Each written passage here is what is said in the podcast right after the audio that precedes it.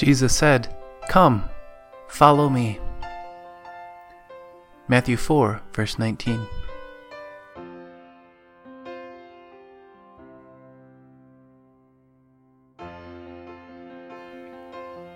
Welcome to Canaanbound Podcast, a podcast designed to offer the Christian rest during life's journey, featuring music and devotional segments by those who support the teaching of the Wisconsin Evangelical Lutheran Synod, the Wells, along with the E L S, Evangelical Lutheran Synod.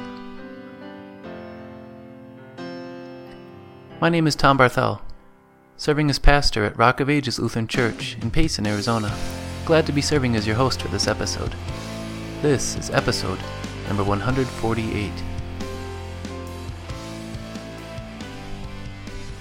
Next is a devotion shared by Pastor Mark Falk from First Peter chapter four, read by Pastor Peter Hagen. First Peter chapter four, verses seven through ten. Focus. The end is near. The end of all things is near. Therefore, be clear-minded and self-controlled so that you can pray. Above all, love each other deeply, because love covers over a multitude of sins. Offer hospitality to one another without grumbling. Each one should use whatever gift he has received to serve others, faithfully administering God's grace in its various forms. If anyone speaks, he should do it as one speaking the very words of God. If anyone serves, he should do it with the strength God provides, so that in all things God may be praised through Jesus Christ. To him be the glory and the power forever and ever. Amen. It isn't always easy to get toddlers to listen. I had at least one child that needed me to grab his little cheeks in my hands and say, "Look at me." Focus was an issue. Distractions are everywhere for such little ones. Likewise, I usually smile and ask my congregation to look at me and listen twice a year. The Sunday before daylight savings time and the Sunday before regular time returns. Spring is more important. If they come early in the fall, maybe they'll stum- stumble into Bible class by mistake. Definitely a good thing. Any reader of the Bible must sometimes be struck by statements like this: the end of all things is near. Many critics of scriptures, some of whom come in the sheep's clothing of false prophets in the church, but these critics hint or assert that the apostles got it wrong. It has, after all, been two thousand years. But even Jesus' words point to a coming that will be sudden and surprising. It is always good for us to believe these words. The church has been more focused at those times when persecution and natural disaster and war have convinced both preachers and leaders that these are indeed the last days. In the language of Scripture, we have been living in the last days ever since the Messiah shed his blood and rose from the grave. The one thousand years of Revelation, properly understood, are the era called the New Testament. Why does the Holy Spirit write, write such things? He's holding our little toddler cheeks in his hands and trying to get us to focus. There is so much that distracts us. We are compelled, not just by the realities of life, but by God Himself, to be faithful stewards of our lives, our marriages, our children, our communities, our state, our nation, et cetera. But these things of this age can easily become everything to us, and they are not. The end is near. We will get to the instructions about life in these and following verses in the coming days, but today and always we must turn our hearts to Christ. Look at the cross, rejoice in the empty tomb, be wise about the second coming of Christ to judge all flesh, and urgently pray that God keep us in our baptismal faith in the doing and dying of Jesus Christ. He is our focus, for He is our life.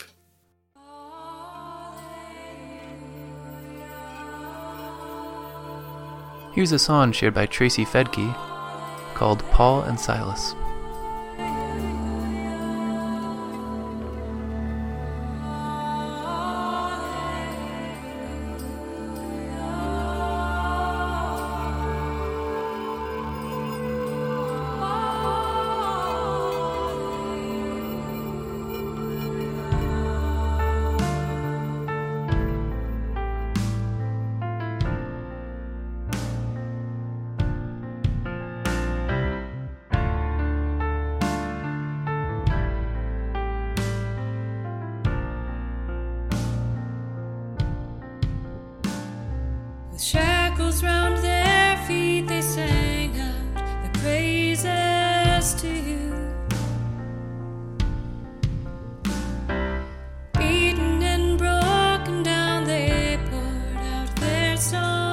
belongs to you.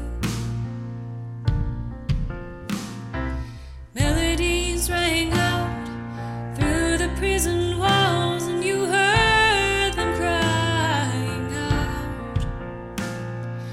You broke the chains, and all that remained was the power.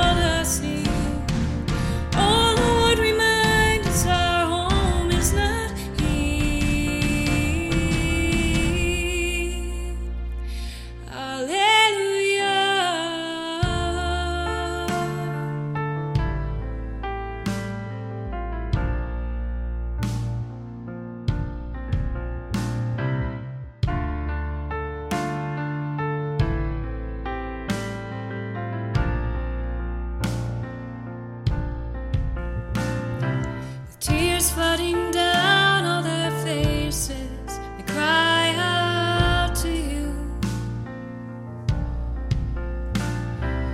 You took your child home to heaven, still they sing to you. Melodies ring out through the church walls, and you hear.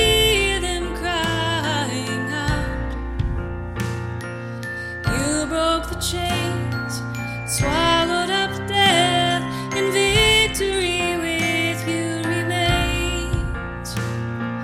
Victory with you remains.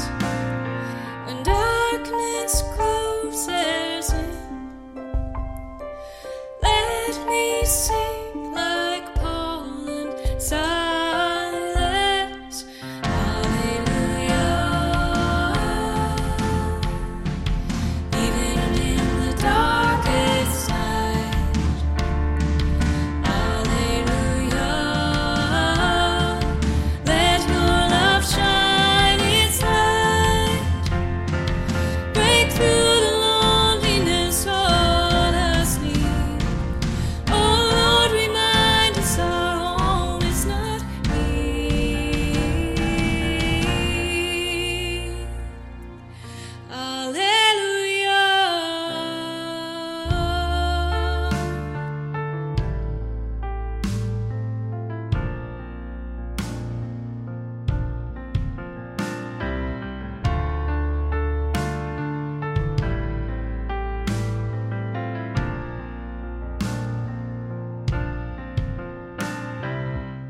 Saints and angels will one day sing praises to you.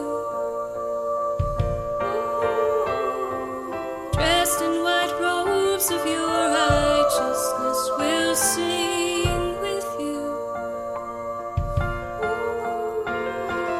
Melodies ringing out throughout the heavens, and we will be shouting.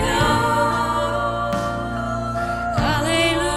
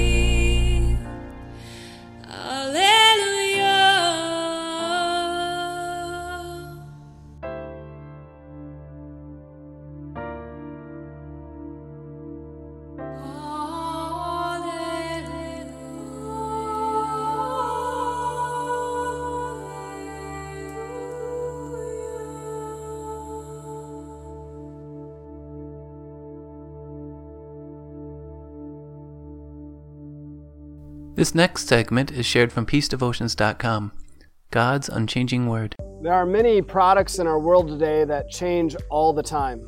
Cell phones, for instance. Take your favorite model. It seems like there's a new one coming out every year. There are other products, though, that never change. Think of a product like Coca-Cola. They haven't changed their formula in a hundred years. You might ask yourself, didn't they ever try?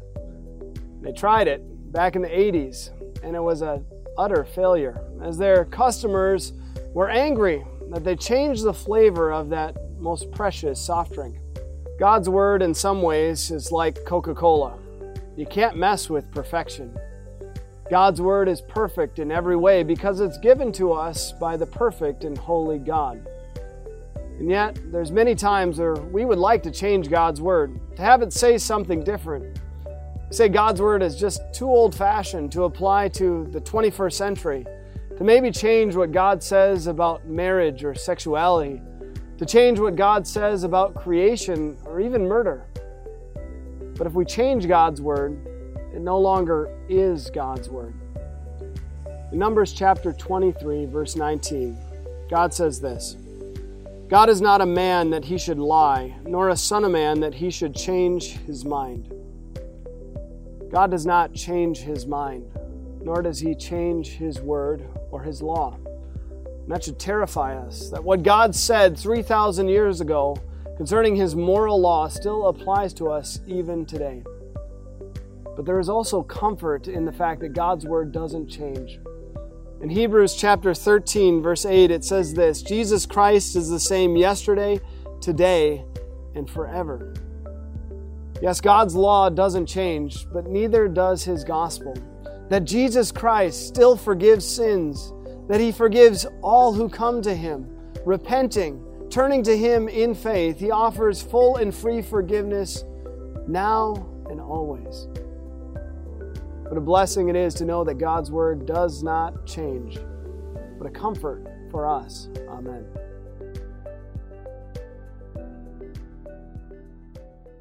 Come, follow me, or else.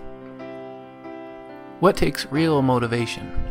Picture one soldier who goes out against his will to spend hard days and weeks in the army. Picture another soldier who throws himself into the line of fire to save his comrades. There are probably two different motivators behind their actions. Fear can motivate, but the motivation that comes from love can be far greater.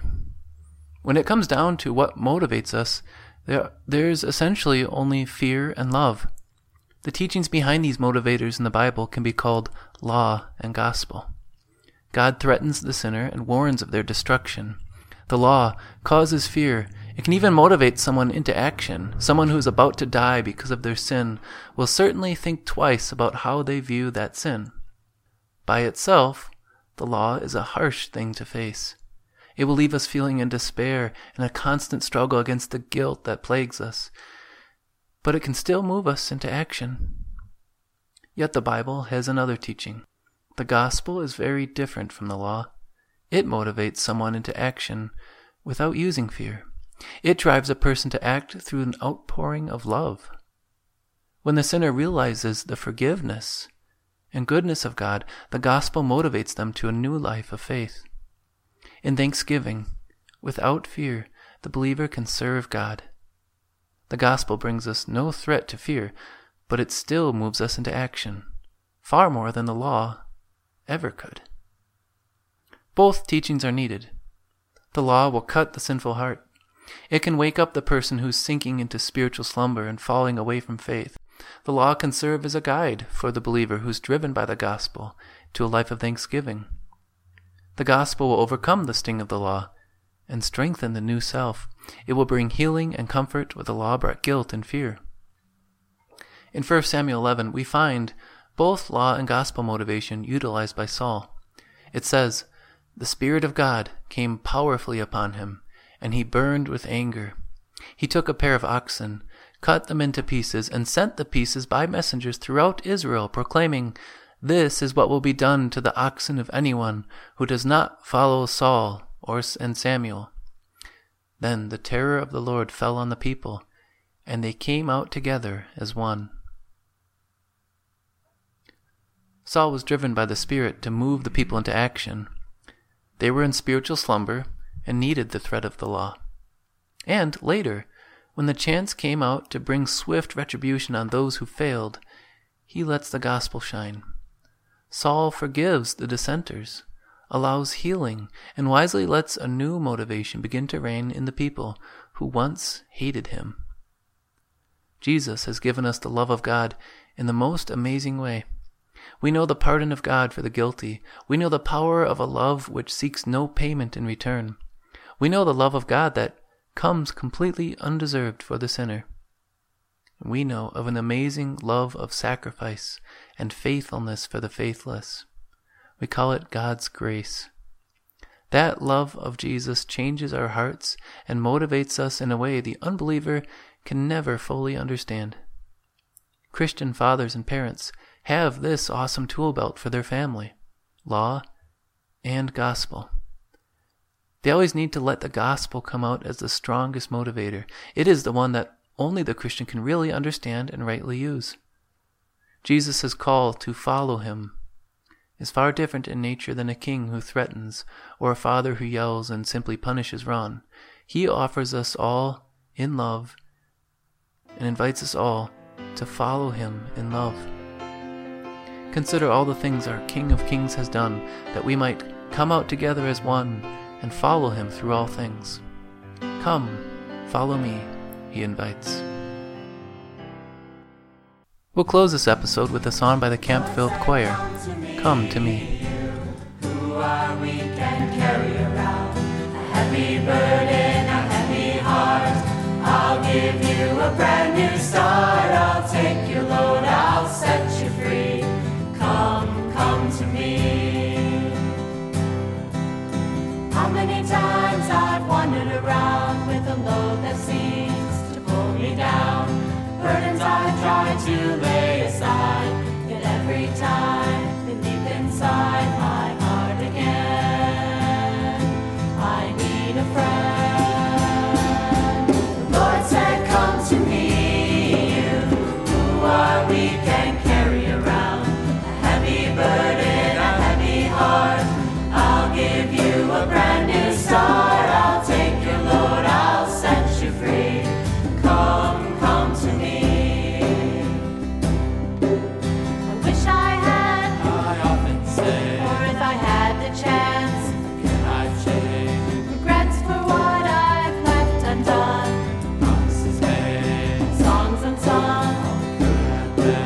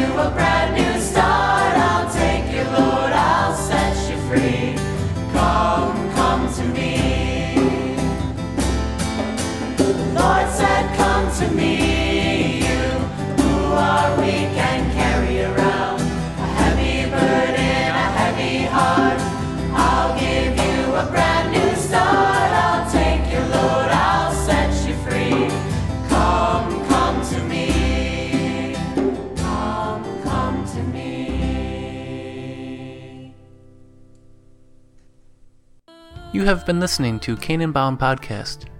For more information on the music and the devotions featured in this segment, visit Canaanbound Podcast dot com. This was episode number one hundred forty-eight, first shared in September of twenty nineteen. We, we encourage you to find a Wells or E L S location nearest you. To find a ministry in your area, visit wells dot net. Thanks for joining us, and remember His promised rest.